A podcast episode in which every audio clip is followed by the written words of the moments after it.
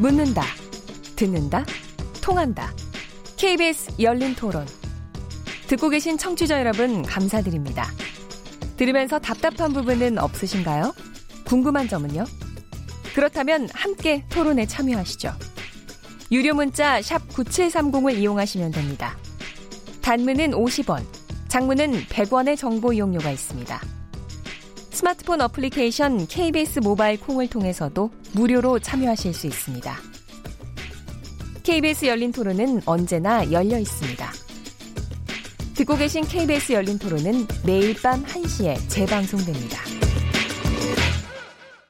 구직 활동을 하는 친구들이나 저도 이제 지금 당장 수당이 없어가지고 힘들다라기보다는 어떤 식으로 준비를 해야 될지 막막하다 싶은 것들이 사실 그게 많거든요. 구직자들이 방향을 어떻게 잡는 것이 좀 바람직한가에 대해서 보여주는 게 조금 더 실질적인 지원이 될 것 같다고 생각을 하거든요. 그렇게 돈을 직접 줄 바에는 그 예산을 가지고 그런 정책을 했으면 좋겠다. 안 준 사람과 준 사람을 실험을 한다는 것 자체가 안 줬을 때 효과랑 줄 때 효과를 비교를 하는 거잖아요. 그러니까 실험하는 것 자체가 뭔가 자기들의 답을 유도를 하려고 만들어 놓은 것 같은 같은 생각은 들어요. 아 그냥 줘서 그거에 대해 실험해 본다고요? 그 괜찮죠. 그래서 어떤 이제 결론에 따라서 줬는데 어떤다, 안 줬는데 어떤다 이거에 따라서 좀 달라지면 좋겠죠. 자기 돈 주는 것도 아니고 국민 세금이야 다. 어, 누구 승낙받고 주는 거야? 조건을 따질 필요도 없어. 과연 효과가 있을까요? 일단은 일자리를 정부 차원에서 늘려서 할 생각을 해야지 일자리 못 찾았으니까 돈으로 잠깐 제공해 준다는 거잖아요. 만약에 그렇게 그러면은 일을 안 해도 정부에서 보조금이 나온다라는 생각으로 직장 찾는데도 조금 더 느슨하게 생각하지 않을까. 네, KBS 열린 토론 주민들 목소리 들으셨습니다. 오늘 청년 수당 확대 어떻게 볼 것인가라는 주제로 토론하고 있는데요. 여기서 시민들이 보내주신 어, 청취자를 보내주신 문자 몇 개 듣도록 하겠습니다. 정희진 문자 캐스터. 네, 안녕하십니까. 문자 캐스터 정희진입니다. KBS 열린 토론. 오늘은 청년 수당 확대를 둘러싼 쟁점을 짚어보고 있는데요. 청취자 여러분이 보내주신 문자 소개해드리겠습니다. 네, 먼저 휴대전화 끝자리 4128번 쓰시는 분. 태어난 지역, 살고 있는 지역에 따라 수당을 주고 안 주는 것은 적절치 않습니다. 지역 차별 정책이 또 다른 갈등을 부추길 겁니다. 휴대전화 끝자리 0136번 쓰시는 분. 저는 청년 수당에 찬성하지만 차등 지급해야 한다고 생각합니다. 소득과 관계없이 수당을 주는 건 좋으나 3D 업종에 취업하는 청년에게는 더 많이 줬으면 좋겠습니다. 휴대전화 끝자리 7725번 쓰시는 분. 국민연금 20년 이상 납입하면 국민연금을 40만 원 정도 받는데 청년들에게 매달 50만 원씩 주다니 상실감이 느껴지네요. 휴대전화 끝자리 5423번 쓰시는 분. 청년은 미래의 기둥입니다. 아깝다고 생각하지 말고 사회에 투자한다고 생각하고 청년 수당 정책을 확대 시행해야 합니다. 진원섭 청취자입니다. 청년들이 어려워 수당을 줘야 한다면 농어민에게도 주세요. 저는 시골에서 농사 짓는데 매달 50만 원씩 받으면 결혼하겠네요. 농촌 총각들 결혼하면 저출산도 해결될 텐데 국가 경쟁력에도 도움될 겁니다. 휴대전화 끝자리 4723번 쓰시는 분 청년 수당 배당 지급 찬성합니다. 취업을 위해 뭘 배우려고 해도 최저시급 받으면서 할 수가 없습니다. 아르바이트 하느라 시간을 낼 여유도 없고요. 청년들에게 숨 좀 쉴 수 있는 도움을 주세요. 청년 수당 시도해 볼 만 하다고 생각합니다. 참고로 저는 50세 기혼 여성입니다. 해주셨네요. 휴대전화 끝자리 7814번 쓰시는 분. 아이 둘을 키우는 40대 실직 가장입니다. 저 같은 경우는 나이가 있어서 재취업도 안 되는데 20대 청년은 그냥 기본소득을 준다고요? 대한민국에 안 힘든 사람 있습니까? 30대, 40대, 50대, 60대 다 힘듭니다. 라고 보내주셨고요. 휴대전화 끝자리 4640번 쓰시는 분. 청년 기본소득 50만 원 대찬성입니다. SOC 사업에 돈 쓰지 말고 전연령을 상대로 기본소득을 주세요. 그게 내수 경기 활성화에도 도움이 될 겁니다. 글로리아라는 아이디를 쓰시는 분. 대한민국 청년입니다. 저는 청년이지만 이 제도가 과연 옳은 것일까 하는 의구심이 듭니다. 일자리를 만드는 게 먼저입니다. K72484077이라는 아이디를 쓰시는 분. 요즘 청년들을 보면 일하기 싫어서 백수인 게 아닙니다. 그냥 청년 일자리가 너무 부족한 겁니다. 청년 복지 생각해 볼 필요가 있습니다. 스티치스라는 아이디를 쓰시는 분. 직장인들은 열심히 일해서 세금 내는데 세금 걷어서 청년 수당이라뇨. 허무합니다. 청년들이 일할 의지가 사라지는 게 아니라 열심히 일하는 사람들의 노동 의욕이 꺾이는 것 같네요. 라는 의견 주셨습니다. 네, KBS 열린 토론. 지금 방송을 듣고 계신 청취자 모두가 시민 논객입니다. 계속해서 참여를 원하시는 분들은 02368-1001번부터 1003번으로 전화 주시면 됩니다. 문자는 샵 9730으로 참여하실 수 있고요.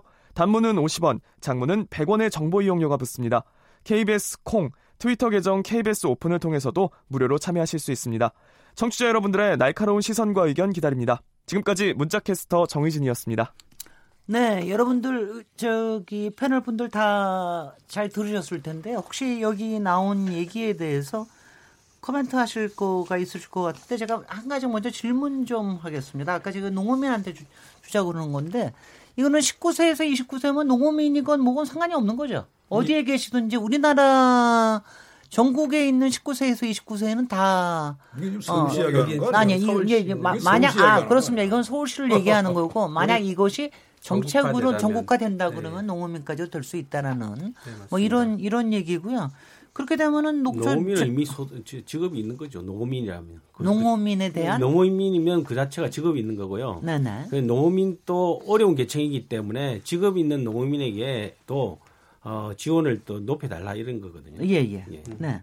그리고 이거 저기 또 여, 여러분 얘기하시는 거 여기서 얘기하는 거에 좀 또 혹시 코멘트 하실 거 있, 있으십니까?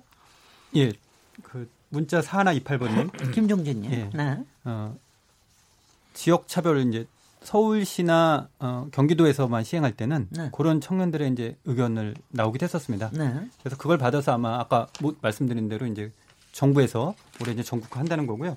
어, 농어민 관련해서도 올해 전라남도가 어, 농어민 수당. 어, 이런 것들 하겠다고 뭐 발표는 한 걸로 언론에서 네. 어, 이렇게 좀 됐습니다. 그리고 하나만 더 말씀드리면 어, 시청자분이 문자 주신 거 하나 좀 감사한 게 어, 미래에 대한 투자다. 네. 어, 이게 대단히 중요한 것 같습니다. 현재 청년 수당은 어, 취업하지 않은 그 이번에 서울시 작년 어, 약 5천 명의 상태를 봤더니요. 2년 이상 취업하지 못한 청년이 39.2%였습니다. 그러니까 2년 이상 되면 되게 장기 미취업이거든요.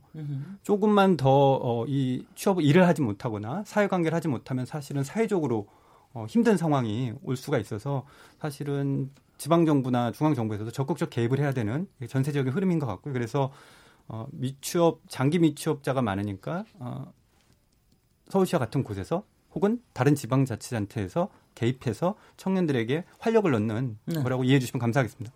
제가 좀 예, 이야기 예. 드릴까요? 네, 네. 김대기 교수님. 그 사실 오늘 이 시청 청취자들이 지금 말씀하시는 게요. 야, 청취자들이 굉장히 예리해요. 문제점을 아주 정확하게 말씀하신 겁니다. 근데 그 중에서 제가 딱이 머리 들어오는 것 중에 하나가 오케이. 50만 원? 그 50만 원 정도면 자기 국민연금 받는 것보다 훨씬 많은데 이게 맞냐? 무슨 액수에 대한 이야기도 하나 들어가야 될 것 같아요. 그러니까 사실은 이제 기본소득 개념으로 끌고 간다 그런 말이죠. 사실 50만 원이라는 하면 제가 볼 때는 이미 그 기본소득의 어떤 개념을 넘어선 거다 그는. 네. 왜? 이 기본소득이라고 하는 거는 모든 사람한테 보편적으로 줘야 되고 조건 달지 않고 주는 거거든요. 그래서 사실 이제 그런 면에 있어 가지고 어 청년 기본소득 내지는 청년 2.0 부분에 있어 가지고는 분명한 거는 이거는 문제가 많다는 거고. 그다음 반면에 들어 청년 구직 수당 이런 부분에 대해 가지고는 기본적으로 그 구직 수당의 어떤 효과랑 그걸 제도 개선이랑 연동을 시켜 가지고 결국은 가장 핵심은 청년의 일자리의 가장 핵심은요. 교육이 못 따라오는 거거든요. 네. 그러니까 교육이 바뀌어야 되는 거고 그 다음에 이 사업주들이 사람을 잘 돌봐주고 키운다는 그런 인식 키운 만들어 주는 건데 그게 예를 들어 가지고 정부가 어떤 역량을 몰고 갈 거냐 계속 이 수당을 뭐 고착해 갈 문제가 아니고 이 실험을 통해서 앞으로 제도는 어떤 방향으로 개선돼야 되느냐로 가야 되겠다. 왜? 오늘 청취자들 모든 분들의 이구동성은 뭐냐면 제도를 풀어라는 겁니다. 네, 네. 네, 네. 네. 혹시 뭐 예, 뭐- 네, 네. 최영준 교수님?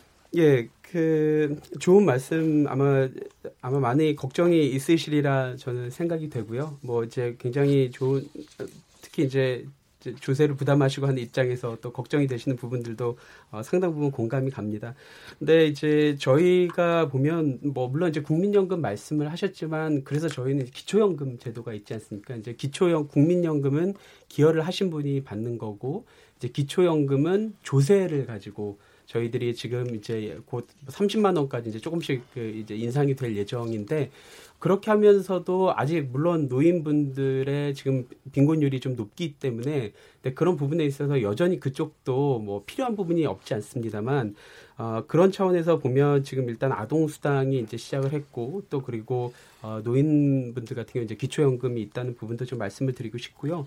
그리고 이제 뭐 3D 업종이라고 하셨는데 뭐 어떻게 보면 이제 중소기업이라든지 이런 데 취직한 청년들에게 조금 더더 혜택을 줘야 되지 않냐라고 이제 말씀하셨는데 저희 이제 나라에서 그런 이제 유사한 제도들이 있습니다. 그래서 뭐 중소기업에 2년 혹은 3년 정도 그 어, 장기 근속, 장기라고 하면 좀 그런데요. 한 2, 3년 정도 근속을 하면은 어, 나라에서 그 어느 정도의 돈을 이렇게 매칭해서 그 청년들에게 이렇게 주는 그런 프로그램이 있습니다. 제가 경기도 가서 한번 한 청년을 만나서 우연히 이 제도에 대해서 이야기를 들었는데 그 청년이 이 제도에 대해서 이제 어떤 이야기를 하냐면 어, 본인이 이제 그 제도를의 대상인 거를 고용주가 알아서 어, 이제 자기한테 좀 함부로 한다는 거예요. 네. 이제 어차피 2년, 3년이 돼야 이 친구는 그 인센티브를 나라에서 주는 걸 받을 수 있기 때문에 중간에 못 그만둘 테니까 이제 그런 얘기를 하면서 조금 더 더, 어, 좀 자유로운 어떤 그런 것들에 대해서 이제 그 친구가 이야기하는 걸 들었는데 이제 저도 고용이 잘 되면 좋겠습니다만 아, 지금 현재 사실 고용주는 제한이 돼 있고 새로운 고용주가 되려는 친구들은 적고 그리고 지금 현재 있는 고용주들은 계속 비용을 절약할 수 있는 기술 혁명과 함께 어 별로 새로운 사람을 뽑을 인센티브가 좀 줄어들고 있는 상황에서 왜 20대냐라고 말씀을 하시면 사실은 이제 50대 창업은 주로 생존 생계 창업이라면 20대 창업이 바로 아이디어 창업이고 여기에서 한 사람만 잘 돼도 상당히 우리나라의 그 가치가 생산되는 그 계층이기 때문에 사실은 1%의 성공을 위해서 99% 실패, 실패 창업이죠. 사실은. 그게 사실 혁신의 네, 기본 네. 아니겠습니까? 예, 예. 그런 차원에서도 보면 어, 물론 이제 지금 우린 20대가 아닌데 혹은 우리 아이들은 아직 어린데라고 하시지만 그 아이가 이제 곧 20대가 되고 또 이제 50대가 이제 되실 것이고 또 이런 그 이 20대의 성공이 우리 사회 부로 돌아올 것이기 때문에 네. 한번 그렇게도 생각해 주셨으면 좋겠다. 김명환 교수님 사실은 뭐 그 이번에 오늘 말씀하시는 것도 들어서 아시겠지만 정말로 도와줘야 될 계층이 많다는 생각이 듭니다. 음. 예를 들면 우리 청년도 힘들지만 어, 지금 영세 자영업자도 정말 음. 힘들고요. 또 노민들도 사실은 힘들지 않습니까? 그리고 50대 그냥 직장을 잃은 어, 저 가장 생각해 보십시오. 얼마나 네. 힘들겠습니까? 그리고 뭐, 어, 우리 지금 청년이라 하지만 실, 실제로 제가 요즘 저, 저 듣기로는 어, 예를 들면 정말로 이제 부모 없이 이렇게 에, 이렇게 자랐던 그런 분들이 있는데 그런 이제 청소 청년들이 19살 막 19살 되면 나가야 되는데 그런데 그 아니 그 우리 국가가 지금 네. 해주는 게 뭐 있습니까? 네. 그뭐 뭐 단돈 뭐 몇백만 주고 음. 끝내지 않습니까? 글쎄요. 그 지금 정말로 급하게 해야 될 일이 지금 그냥 산재해 있는데 어, 지금 청년이 먼저냐? 네. 저는 알겠습니다. 그렇지 않다고 생각하거든요. 그래서 지금 특히 어, 이 가족으로부터 독립하고 싶어 하는 청년의 마음 알겠어요. 그런데 가족으로부터 독립하고 싶어 하는데 국가로부터 독립은 더 먼저 해야 되잖아요. 음흠. 가족부터의 독립보다는 동, 국가로부터 독립이 더 중요한 거 아니에요? 김용화 교수님 네. 말씀 충분히 네. 이해가 되고요. 네. 저는 사실은 오늘 여기에 임하는 입장은 저도 좀 마음을 열고 들으려고 그러는 네. 겁니다. 네. 사실은 이제 저희 무상급식 가지고 얘기를 할 때부터 거의 이제 10년 이상 된 논쟁인데 그 이후에 사실 굉장히 많은 것들이 달라졌어요. 뭐 아동복지 생긴 거, 노, 노인복지도 기초연금도 굉장히 많이 올랐고 그리고 솔직히 요새 영유아 보육복지 같은 것도 뭐 예전하고는 완전히 음. 다른 거 아닙니까? 근데 이제 저도 그거를 복지를 이렇게 쫙 복, 이거 저는 사실은 이거 처음에 청년 얘기했을 때 약간의 복지로 생각을 해서 제가 아까 왜 노동하시는 교수님이 오셨냐 이렇게 얘기를 했는데요.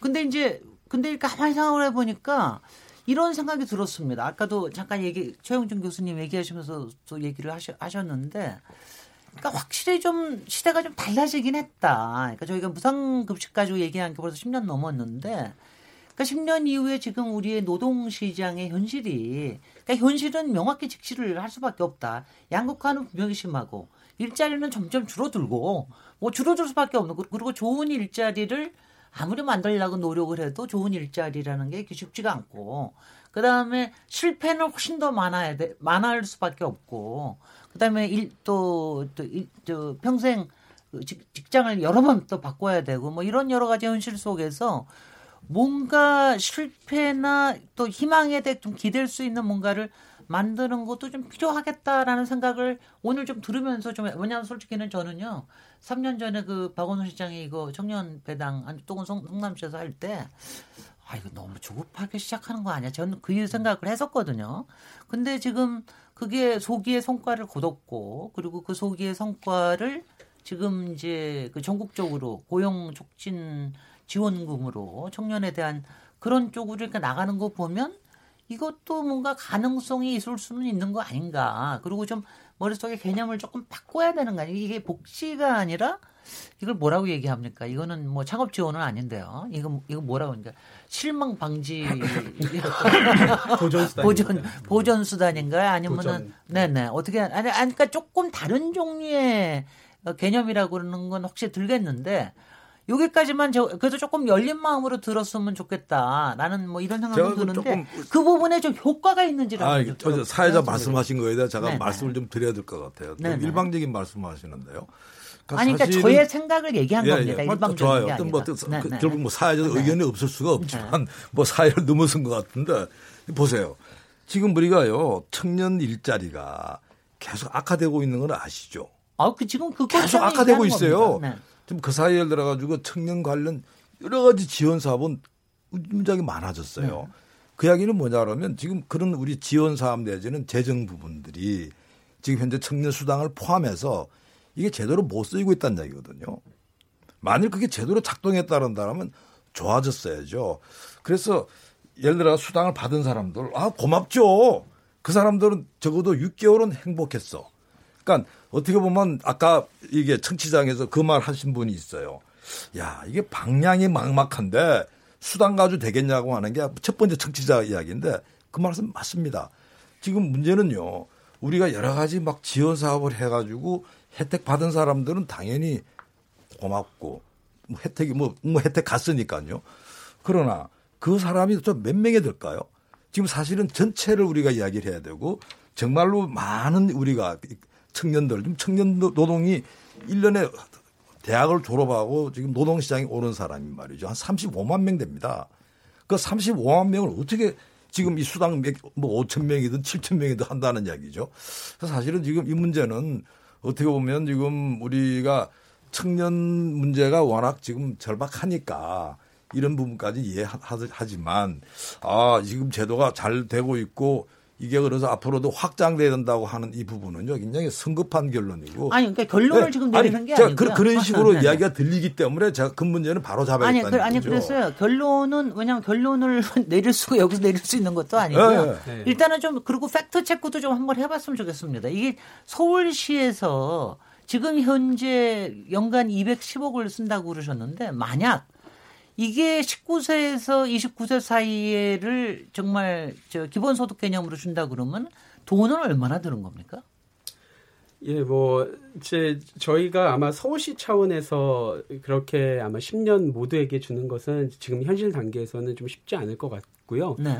어, 이제 아무, 아마, 아마 이제 그런 것들을 저희가 지금 좀 더 더 논의 중인데, 어, 가장 이번 실험을 통해서 이제 가장 이 청년 어, 기본소득의 효과가 잘 나타낸 나타난 연령대 거기에 특히 이제 약 한 2년 정도를 저희가 타겟을 해서 으흠. 한번 시작을 해보면 어떻 어떻겠냐라고 저희 연구팀은 이제 생각을 하고 있습니다. 이제 그렇게 생각을 하면 한 1조가 조금 넘는 돈이 아마 들어갈 것 같습니다. 네네. 근데 연간 1조라 그럴 것 같으면은 그거는 서울시는 감당을 할 수가 있는 수준인가요? 이제 그거는 사실은 어 그 정치적인 결단이기 때문에 저는 뭐 서울시 차원에서는 감당할 수 있을 거라고 저는 생각을 합니다. 그러니까 만약 이거를 전국적인 정책으로 만약 이걸 펼친다 그러면 그건 또 얼마나 듭니까?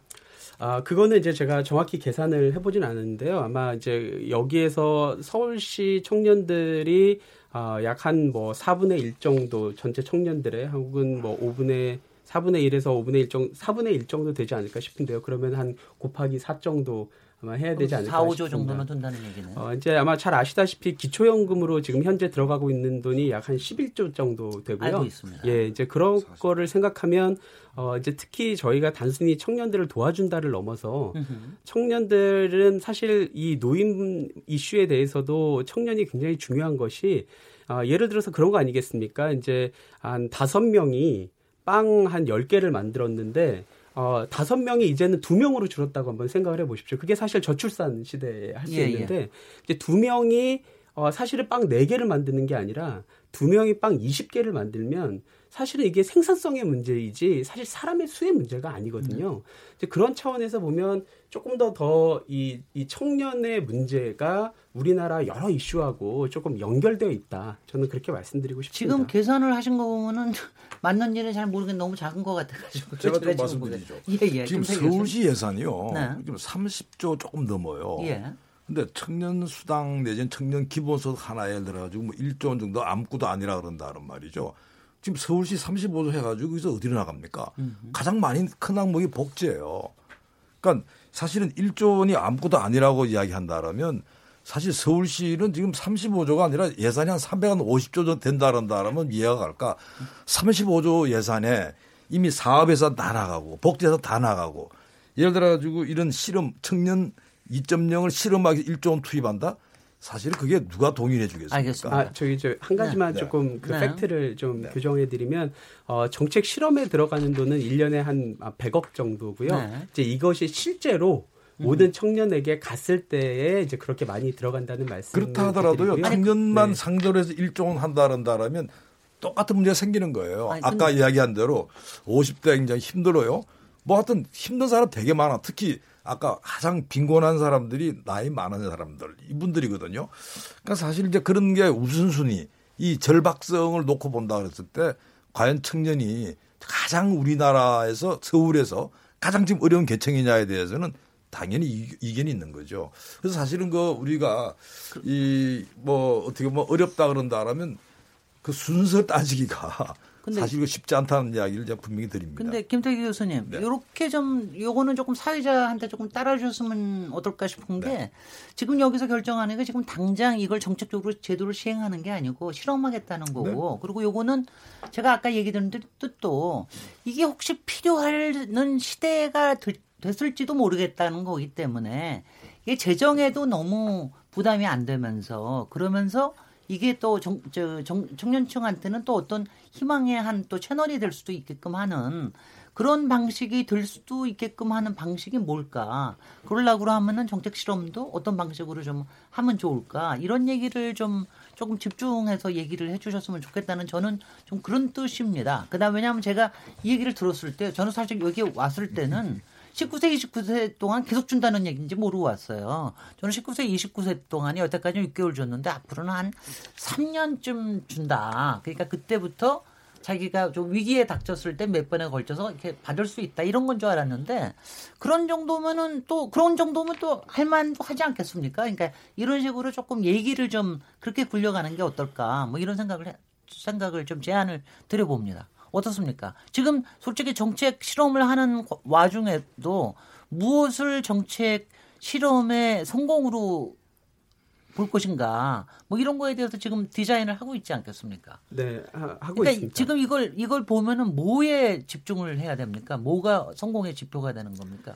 어, 이제 두 가지로 말씀드릴 수 있을 것 같은데요. 이제 하나는 어, 일에 대한 거고 하나는 삶에 대한 거라고 할 수 있겠습니다. 이제 일에 대한 부분은 어, 청년들이 얼마나 어, 그 본인이 원하는 일에 어, 그거를 가질 수 있도록 시간 투자와 혹은 그 뭐 교육에 대한 투자와 그리고 이제 결과적으로 이게 이게 이제 단기적인 거라면 조금 더 중기적으로는 본인이 얼마나 아, 원하는 일자리, 그러니까 매, 미스매칭에 우리가 문제를 많이 이야기하는데 미스매칭이 아니라 아, 본인의 지금 가지고 있는 숙련이라든지 본인이 원하는 거라든지 그런 거에 얼마나 원하는 일자리에 가게 됐는가.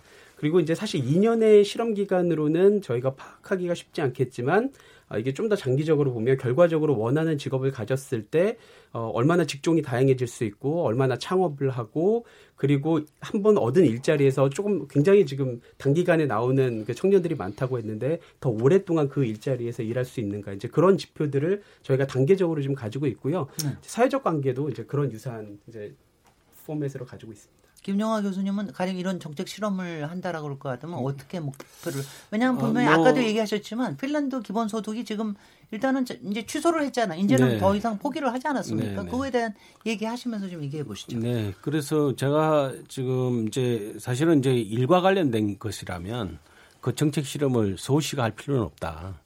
어, 일과 관련된 실험은 지금 고용노동부가 네. 어차피 지금 뭐 취업 성공 패키지라든지 이 대학생을 위한 다양한 프로그램을 이미 운영하고 있습니다.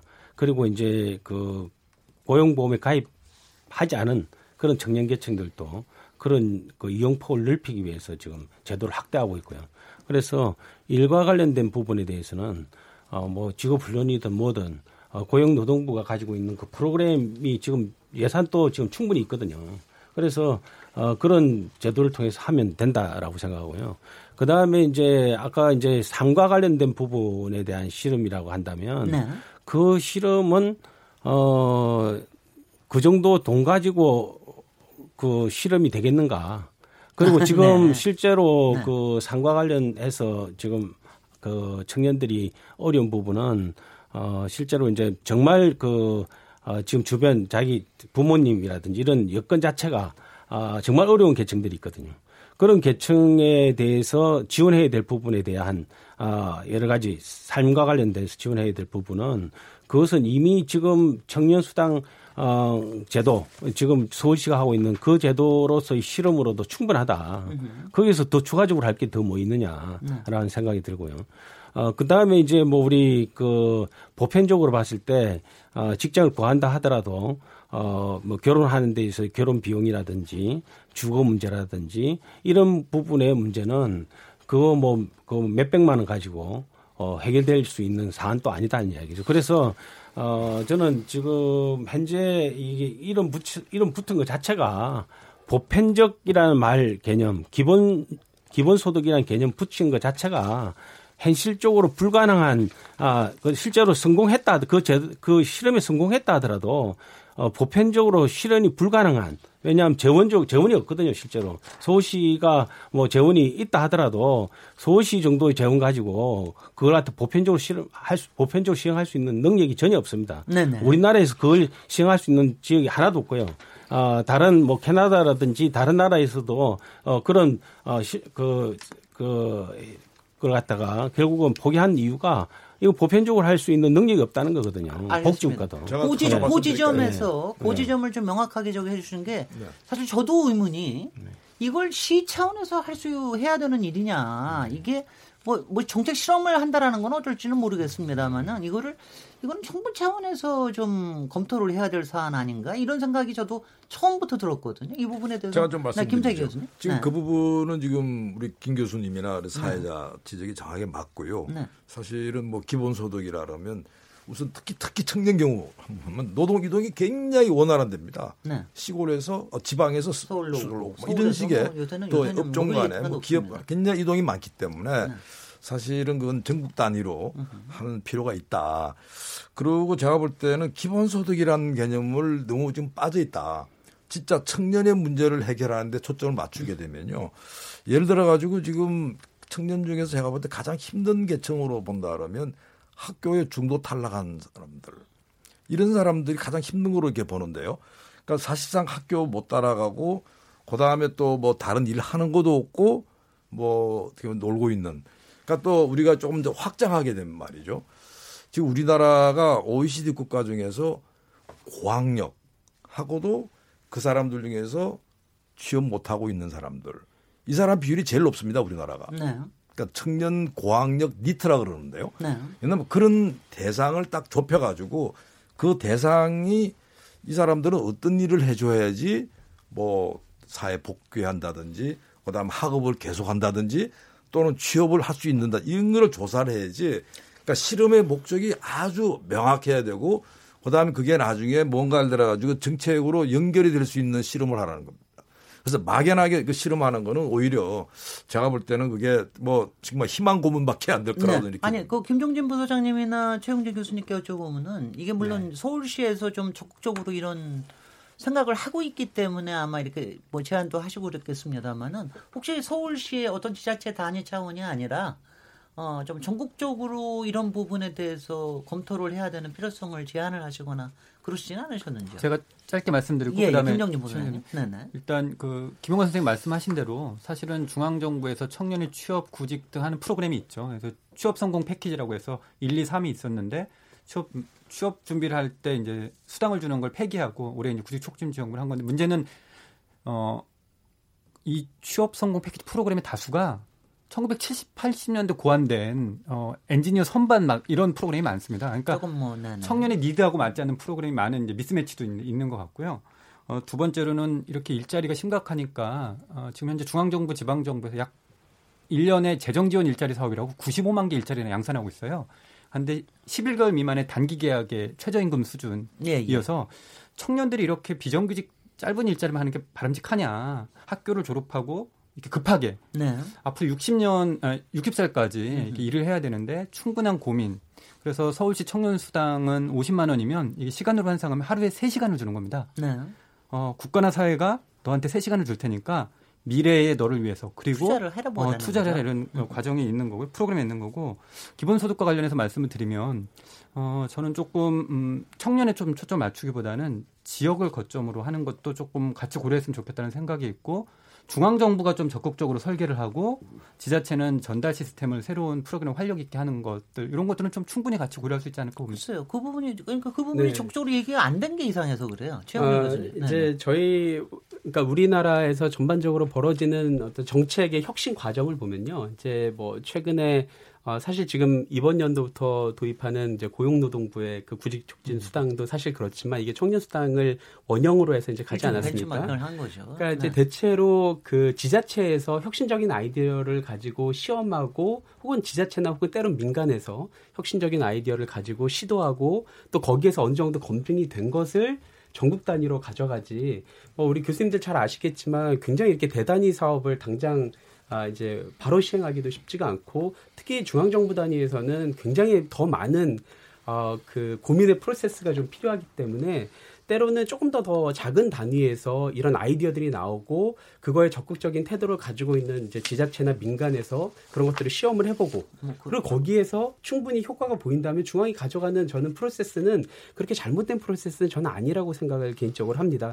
근데 만약에 이제 어 전국 만약에 저 정부에서 이 방송을 들으시고 전국 단위에서 한번 해보겠다라고 하시면 저 기꺼이. 그리고 서울시에서 저희가 꿈을 실험- 야무지게 꾸시네요. 예, 서울시에서 실험을 해도 네, 어, 네. 결과적으로는 이 파급 효과는 저는 전국으로 갈 것이다라고 저는 생각은 하고 있습니다. 이제 연구 알겠습니다. 결과에 따라 달려 있겠죠. 예.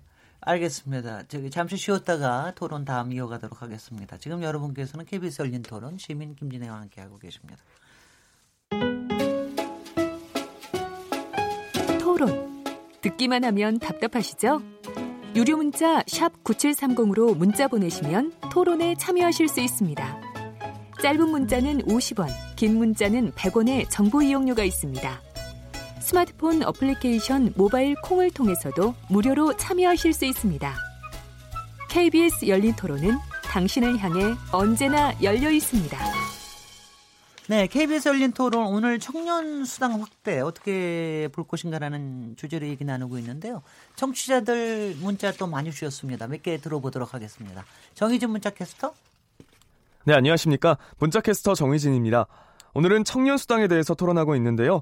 청년들에게 소득과 관계없이 일정 금액의 수당을 지원하는 기본소득 성격인 만큼 청취자 여러분들이 많이 관심을 갖고 참여해주고 계십니다. 문자 몇 개 소개해드리도록 하겠습니다. 네, 먼저 지성플라이라는 아이디를 쓰시는 분입니다. 20대 청년의 부모가 대부분 50대라는 말에 동의합니다.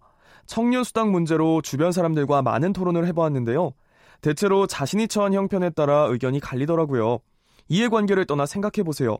청년 수당이 우리 사회에 많은 도움이 되리라 생각합니다. 엄기주 청취자. 무료 직업훈련이라면 모를까 청년 수당이 효과가 있을까요? 행복도가 높아진다는데 그게 검증이 될지 의문입니다. 휴대전화 끝자리 7195번 쓰시는 분. 대학에 진학한 학생들에게 국가 장학금을 주는 걸 아깝다고 생각하는 사람들이 있을까요? 왜 청년 수당에만 엄격한 잣대를 들이대는지 의문입니다. 대학 안 간 청년들에게도 혜택을 줘야 공평하죠. 휴대전화 끝자리 8779번 쓰시는 분. 청년이 힘드니 돈을 준다는 건 너무 인기 영합적인 정책입니다. 우리는 해결책은 모르겠으니 이 돈으로 청년들이 알아서 잘 헤쳐가봐라 이런 이야기처럼 들립니다. 저는 중고등학생 대상 직업과 진로 탐색 프로그램을 개발해야 한다고 생각합니다. 휴대전화 끝자리 5964번 쓰시는 분. 청년은 우리나라의 미래이고 희망이지 않습니까? 그 정책이 설령 효과가 없더라도 지속적으로 청년들에게 더 많은 투자를 해야 된다고 생각합니다. 청년들, 우리 자식들 아닙니까? 청년 수당 찬성합니다 해주셨고요. 휴대전화 끝자리 5846번 쓰시는 분. 68세 남성입니다. 지금 공장에서 일하고 있습니다. 저는 불경기로 세금조차 내기 벅찬 힘든 생활을 하고 있는데요. 제가 보기엔 요즘 젊은 청년들의 인내심이 부족한 것 같습니다. 자신의 가치를 너무 높게 잡고 있어서 취업을 못하는 겁니다. 청년수당, 세금 낭비입니다. 휴대전화 끝자리 9903번 쓰시는 분. 제도가 변화하려면 많은 시간이 필요하죠. 청년수당 50만원 밖에 안 된다는데 작은 돈이지만 큰 용기와 도움이 됩니다. 설령 유흥비로 쓴다고 하더라도 젊은이들에게 긍정적인 영향을 준다면 좋은 거 아닌가요? 휴대전화 끝자리 5318번 쓰시는 분. 청년수당, 결국 세금입니다. 그리고 그 세금 안에는 오늘도 컵라면 하나로 하루를 버티는 비정규직 청년들의 세금도 포함되어 있습니다. 세금 귀한 걸 아셨으면 좋겠습니다.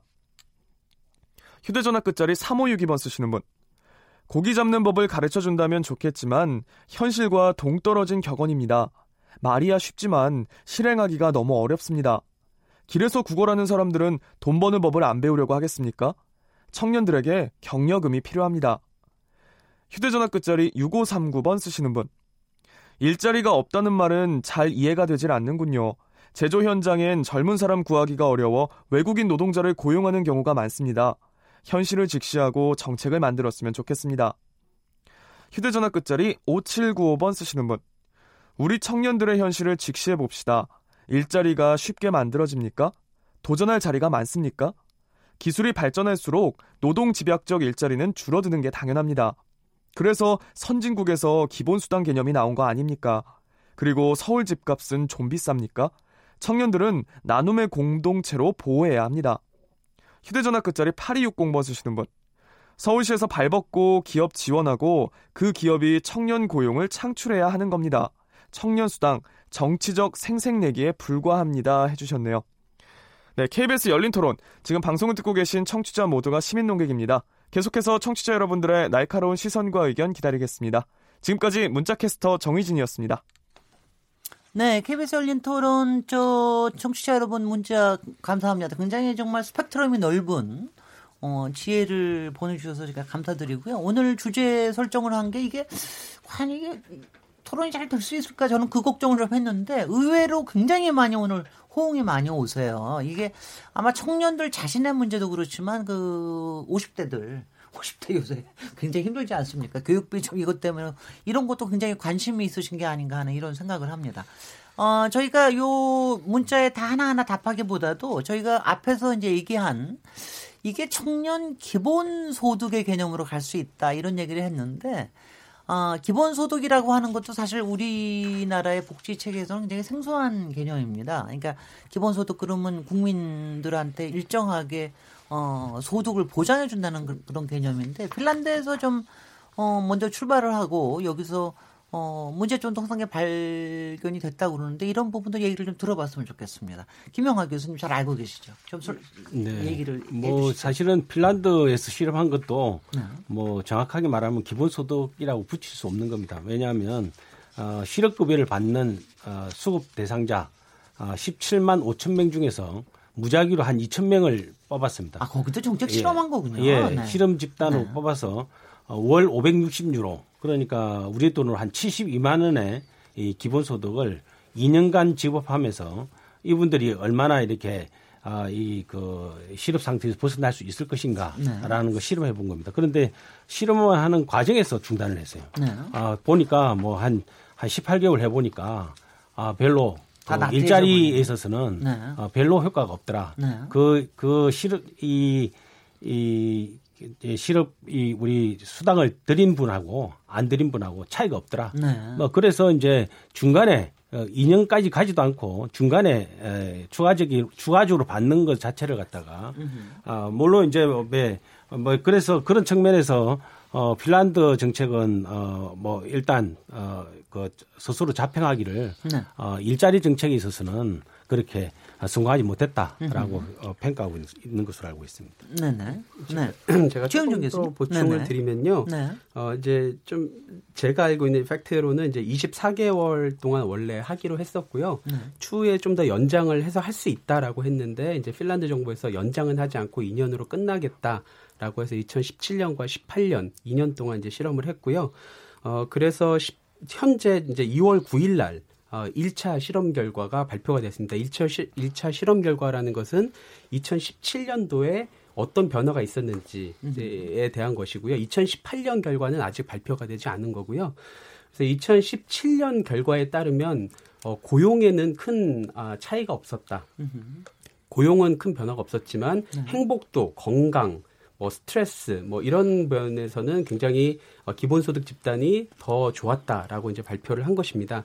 이제 거기서 조금 더 추가해서 말씀을 드리면 어, 핀란드는 일단 장기 실업자를 대상으로 했다는 점입니다. 이제 아, 장기 일단 실업자. 실업자 를 대상으로 했군요. 그렇죠. 네네. 그리고 이제 뭐 40대, 50대도 굉장히 많았고 대부분 장기 실업자들이 굉장히 어, 교육 수준이 낮은 어, 층들이 대부분 참여를 했고요.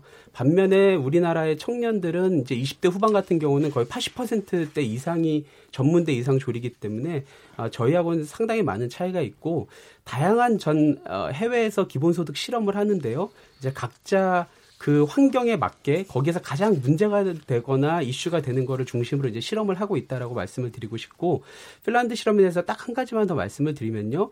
이제 저희 같은 경우는 통제 집단이라고 하는 게 아무것도 안 준 상태가 이제 통제 집단인데 핀란드의 기본소득에서 통제 집단은 실업 부조라는 제도가 이미 있습니다. 다시 네. 말해서 전혀 기여를 안 해도 내가 일을 안 하면 자연스럽게 약 한 700유로 정도 이상을 국가에서 그냥 주는 제도가 이미 있습니다. 네. 그러다 보니까 장기 실업자들이 더 많아지고 길어지는 거죠. 음흠. 그래서 기본소득을 실험하는 것은 기본소득 같은 경우는 이제 장기 시- 실업을 이제 취업을 하면은 실업 부조는 더 이상 받지 않는데 취업을 해도 계속 기본소득을 쭉 주면은 어떤 변화가 일어날까를 이제 시험한 거기 때문에 이제 우리는 아예 실업 부조란 제도가 없습니다. 이제 그런 예. 차원에서 좀 많이 차이가 있다라고 뭐 말씀드리고 그리고 아까 뭐 행복도. 측면에서 이제 개선됐다고 하는데 네. 어 실제로 이제 뭐 우리 우리나라도 마찬가지지만 실업급여를 줄 때 그저 주지 않습니다. 어, 구직 활동을 적극적으로 해야 됩니다. 그럴 것 같아요. 예. 그런데 그 구직 활동을 안 해도 주는 거거든요.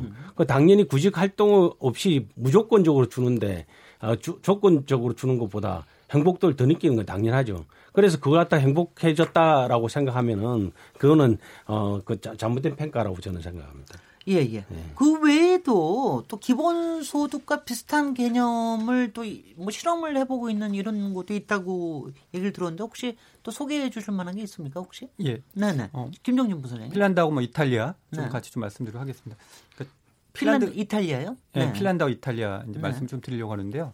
핀란드라는 나라는 좀 재밌는 것 같습니다. 복지 국가도 잘 돼 있고 행복도도 높은 나라인데 몇 가지 실험을 최근에 한 것 같아요. 그래서 기본소득도 실험을 하는데 이제 최영준 선생님 말씀하신 것처럼 저학력의 실업자 대상으로 이렇게 그런 거 실험도 해보고요. 또 핀란드 예테보리에서는 어, 시사나 요양보호 시설에서 노동시간 단축도 한 2년 정도 실험도 해보고요. 네. 얼마나 삶의 조건이 변하는지 그리고 청년 보장 제도라고 해서요. 청년들의 다양한 상담, 어, 취업 이런 센터들도 만들고. 그러면서 여- 어떤 제도들이 아까 김태기 선생님 말씀하신 것처럼 제도적으로 풀어가는 사회 방향성을 찾고 있는 것 같고요. 이탈리아가 최근에 이제 기본소득 실험한 나라들을 보면 거긴 또 빈곤층을 대상으로 네. 어, 합니다. 그러니까 실험만이 아니라 빈곤층을 결합해서 실험을 했는데 대부분의 특성들을 보면 아직은 어, 국가의 재정이나 호응성 때문에 실험 수준이고 평가는 뭐 여러 평가들이 좀 있는 것 같습니다. 그래서 우리들이 만약에 기본소득을 할 때는 저는 이런 고민을 하고 있거든요. 만약에 실험을 한다면 우리 동네에 어떤 변화가 있을까? 저는 이런 것 같아요. 근데 노동 전공에서 그런지 최근에 몇 년 동안 이제 최저임금이 일어나면서 아파트 경비를 해고하고 그러잖아요. 커피값 두 잔인데 우리 동네 아파트 주민들이 기본 소득을 받으면 최저임금이 인상됐다고 해서 아파트 경비를 해고하진 않을 것 같아요. 어, 이제 그런 그러니까 기본 소득의 실험은 사회 공동체 활성화가 대단히 중요한 문제인 것 같고요. 또 어, 이 청년 니트 네트워크가 사회적으로 고립되고 그러거든요. 빈곤한 청년들이 청년 니트 쪽 설명해 주세요. 아 니트는 음. 학교를 졸업하고도 취업 교육 훈련도 받지 않은 자. 그리고 앞으로 취업도 하려고 그러지 않는 예, 그런 의욕이 없는 청년들이 네. 이제 어, 국제 기구에서 주요 타겟인데요. 네.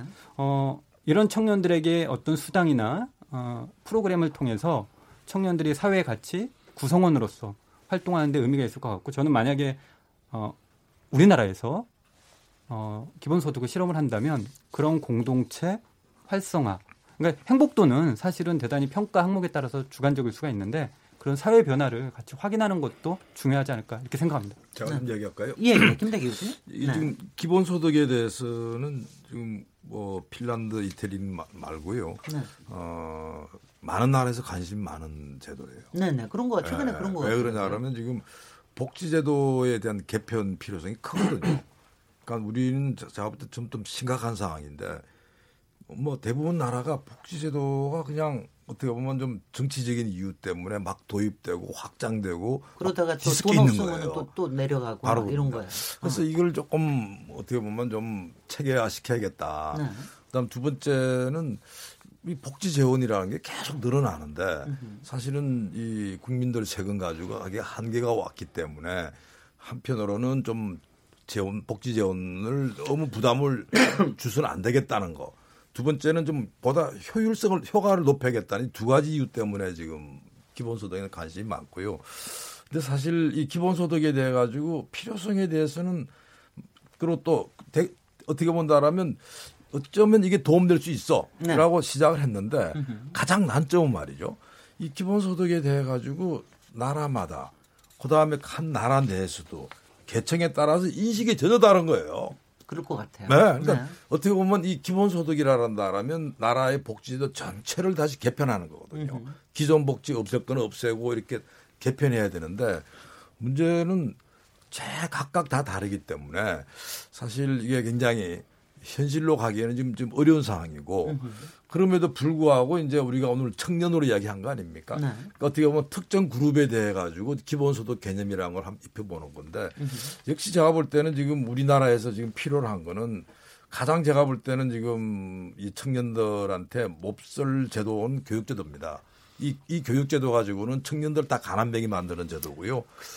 예, 그렇습니다. 사실은 지금 뭐 대학교 나와봐야 80% 이야기를 했잖아요. 참 깜깜합니다. 아까 아까 청취자 말 맞아요. 방향도 안 보인다 그러는데 우선 이 바꾸는 문제. 그 다음에 지금 우리가 청년에 관련돼 가지고 사실은 청년 관련 예산이 막 어마어마하게 늘어나는데 네. 사실은 정부 부처끼리 전혀 협조가 안 돼요. 그러니까 예를 들어 가지고 고용노동부는 고용노동부대로 따로 있고 그 다음에 들어 가지고 중소기업 벤처부는 따로 있고 이게 사실은 지금 이 청년 관련 정책 부분들이 종합적으로 체계적으로 안 된다는 거죠. 사실 제가 이 만일 서울시장이라는다면 종합 행정을 하는 장점이 있거든요. 그러니까 그런 부분들을 전달 체계를 맡고 있기 때문에 그 정책 부분에 있어 가지고 뭐가 더 효과지고 뭐가 더 부족한지 이런 부분을 좀 한다른다라면 그거야말로 우리가 제도를 좀 혁신하고 그래서 청년들이 어떻게 본다라면 뭐 제도에 의해 가지고 좀 편해지고 미래가 보일 수 있도록 만들어져야 되니까 그게 기하는 바가 아닐까. 그래서 사실은 이 기본소득이라는 문제에 대해 가지고는 우리가 뭔가 예를 들어 가지고 제도 혁신을 해야 되지만 그럼에도 불구하고 기본소득이라고 하는 게 자게 정의도 내려져 있지 않는 상태에서 성급하게 하는 이런 부분들은 조심해야 된다 이런 말씀드립니다. 네. 지금 그 서울시에서 지금 정책 실험을 하고 있는 건 이미 시작을 한 겁니까? 아니면 어떻게 어떻게 되고 있습니까? 지금 현재 지금 현재, 현재 상황이 그 서울연구원과 랩 2050이라는 민간 싱크탱크가 함께 연구를 했고요. 네. 어, 그 연구 내용을 저희가 제안을 한 상태이고 아 제안을 예, 한 상태요. 그리고 서울시에서는 이제 이 실험을 어, 해야 할까 말까를 현재 지금 아마 아무래도 뭐 지금 우리 국민들께서 많이 말씀해 주셨지만 네. 어, 이제 귀한 세금이 들어가는 문제이기 때문에 아마 음. 진지하게 검토를 하고 있는 것으로 알고 있습니다. 글쎄요. 그러니까 만약 이걸 실험을 한다면 뭐 6개월만이 아니라 아까령 뭐 2년을 계속해서 일단은 기본소득 개념으로 제공을 하고 그리고 그에 대한 효과를 체크를 하는 거가 되지 않겠어요. 그러니까는 네, 이제 그것도 한 번 시작하고 나면 이제 이렇게 굴러가야 되는 건데 이- 뭐 서울시에서 갖고 있는 우려점은 어떤 걸 가지고 있습니까? 이걸 제안을 하셨 제안을 하셨을 때. 뭐 제가 이제 서울시에서 나오진 않았기 때문에 제가 네네. 이제 어떤 생각을 아니, 뭐 하시는지는 보고를- 예, 보고를 쉽지는. 어, 네. 않겠지만 아무래도 국민들께서 가지고 계신 우려점하고 비슷하지 않을까 싶습니다. 이제 한편으로는 이런 그 청년의 이슈가 이게 단지 저희가 뭐 지속 지속적으로 말씀드리지만 단지 청년들이 힘들어서 지금 하- 그 청년 우리 하자는 얘기가 아니고 어 지금 청년을 포함한 우리 청년이 어떻게 보면 우리 대한민국의 핵심으로서 어떻게 이 청년들에게도 안정과 행복감을 높여주고 동시에 우리 대한민국 사회 지속 가능성을 높일 수 있을까에 대한 처- 서울시에서도 어떻게 보면 긍정적으로 검토해 볼 수 있는 그런 측면이 있다고 한다면 사실은 청년이라고 하는 어떻게 보면 뭐 어, 충분히 일을 할 수 있고 그리고 그러니까 건강하고 그리고 또 교육을 받은 이런 대상에게 보편적 수당이라고 하는 정책 실험이라고 하더라도 이런 거를 줬을 때 과연 아, 국민들이 우리 납세자들이 납득할 수 있을까에 대한 부분을 아마 충분히 그 양쪽의 사이드를 고민하고 있지 않을까 저는 생각이 듭니다. 제가 제가 오늘 관심 있어서 제가 자꾸 질문을 하게 되는데 한 가지만 더 하겠습니다. 왜냐하면 아까 이 저기 중에 20대 청년의 부모가 대부분 50대라서 청년 수당을 하면 어 하여튼 도움이 많이 될 거다 부모님들한테도 이 얘기를 하셨는데 저도 그 얘기는 좀 조금 수긍이 가요. 그러니까 요새 30대 40대한테는 요새 아동 수당, 육아 수당으로 조금 이제 도움이 되고 있는 거 아닙니까? 그리고 이제 60대가 넘으면은 노령연금으로 가니까 50대가 말하자면 비어 있는 세대인데 이거를 50대한테 직접 주는 것보다는 어 청소년 자식들한테 주는 거로 하면 좋으면 되겠다 이런 생각은 드는데요. 왜 이거를 꼭 보편적인 복지로 해야 되는 겁니까? 왜 이거는 더군다나 소뭐 소득 수준이나 또는 네. 자기가 자기의 취업 수준에 따라서 그 차이가 날 거 아니겠어요. 그러면 이거야말로 조금 분별적인 복지로 가도 네. 괜찮지 않습니까? 왜 그럼 왜 그렇게 합니까? 어, 이제 두 가지를 말씀드리고 싶은데요. 이제 한 가지는 어, 먼저 어, 이제 우리 전체적으로 지금 예를 들어서 핀란드를 예를 들면요. 핀란드는 GDP의 30%를 이제 복지국가 비용으로 쓰고 있고요. 네. 우리는 10%를 쓰고 있습니다. 이제 GDP 20%라는 것은 예, 우리나라로 치면 약 한 300조가 되는 어, 거대한 돈이라고 할 수 있죠. 300조면은 전 국민에게 50만 원을 아마 줄 수 있는 이제 그 정도가 해당되는 큰 돈입니다. 근데 이제 말씀하셨듯이 김용화 선생님 말씀하셨듯이 어, 향후에 우리 사회 앞을 내다보면 양극화라든지 저출산 고령화라든지 향후에 굉장히 들어갈 복지 재원들이 많습니다. 네. 이제 그런 면에서 지금 당장 급한 곳이 많다라는 지적도 굉장히 뼈아픈 지적이고요. 그것도 저도 절대적으로 공감을 하는 합니다. 하지만 이제 청년 문제에 대해서는 좀 더 저희가 중 중장기적인 관점을 가지고 봐야 할 것이 이제 지금도 저희가 굉장히 선별적인 정책들이 많은데 선별적인 정책의 특징은 뭐냐면 내는 자와 받는 자가 나뉘어져 있다는 특징입니다. 그, 네네. 그, 즉 다시 말하면 어, 한쪽에서는 계속 세금을 내고요. 아, 나는 받는 거 하나도 없어라고 얘기하고 받는 사람들을 계속 받으면 결과적으로는 조금만 가면 분배 갈등이 생길 수밖에 없고요. 어, 그런 문제점들이 사실은 이제 여러 그 복지국가를 우리가 비교할 때도 조금 짧게 얘기해 주십시오. 아, 예. 네. 이제 그런 문제들이 발생을 해서 청년들은 아직 빈부의 격차가 짜, 짜- 짧을 때입니다. 이때 우리가 사회적으로 개입을 해줘서 그 성공을 함께 나누자. 그래서 증세 의식도 저희들의 실험의 평가 항목에 들어 있습니다. 알겠습니다. 예, 그런 부분이 있고요. 하나만 더 짧게 말씀드리면 어, 부자 청년과 가난한 청년을 가르는 게 부모의 잣대니까. 굉장히 어렵다는 그리고 부모 그리고 한 가지는 부모를 중심으로 해서 잣대를 나누는 게 좀 못마땅하다는 생각은 좀 들기는 합니다. 너무 부자 아빠, 가난한 아빠 이런 거 생각나가지고 말이죠. 음. 아, 지금 이제 정리할 때가 됐는데 오늘 청년 수당을 가지고 굉장히 여러 가지 생각을 하게끔 만드는 이런 주제였던 것 같은데요. 마지막 마무리 말씀을 어 1분 정도씩 여유가 있을 것 같습니다. 아니 1분 아니고 한 50초 정도서 45초 정도씩 김태기 교수님. 아, 예. 네. 어, 우선 청년 수당 제도 경우가 우리가 뭐 어려운 청년들, 어, 삼 제도에서 소외된 이런 청년들에 대해서는 수당이 이제 필요하다 보는데요. 근데 이거를 우리가 뭐 보편적 무조건, 그러니까 기본소득 개념으로 간다고 하는 거는 사실 굉장히 뜬금없는 제도라고 생각하고요. 우리나라 청년을 참고로 말씀드리면 OECD 국가 내에서 연령계층별로 했을 때 청년층의 빈곤율이 우리나라 제일 낮은 나라입니다. 그러니까 사실은 지금 문- 이슈는 그게 아니에요. 네네. 청년의 미래에 대한 문- 이슈입니다. 빈곤의 문제가 아니거든요. 네. 따라서 일자리 문제로 청년 문제는 확실하게 자리매김해야 된다. 이렇게 네. 김용학 교수님.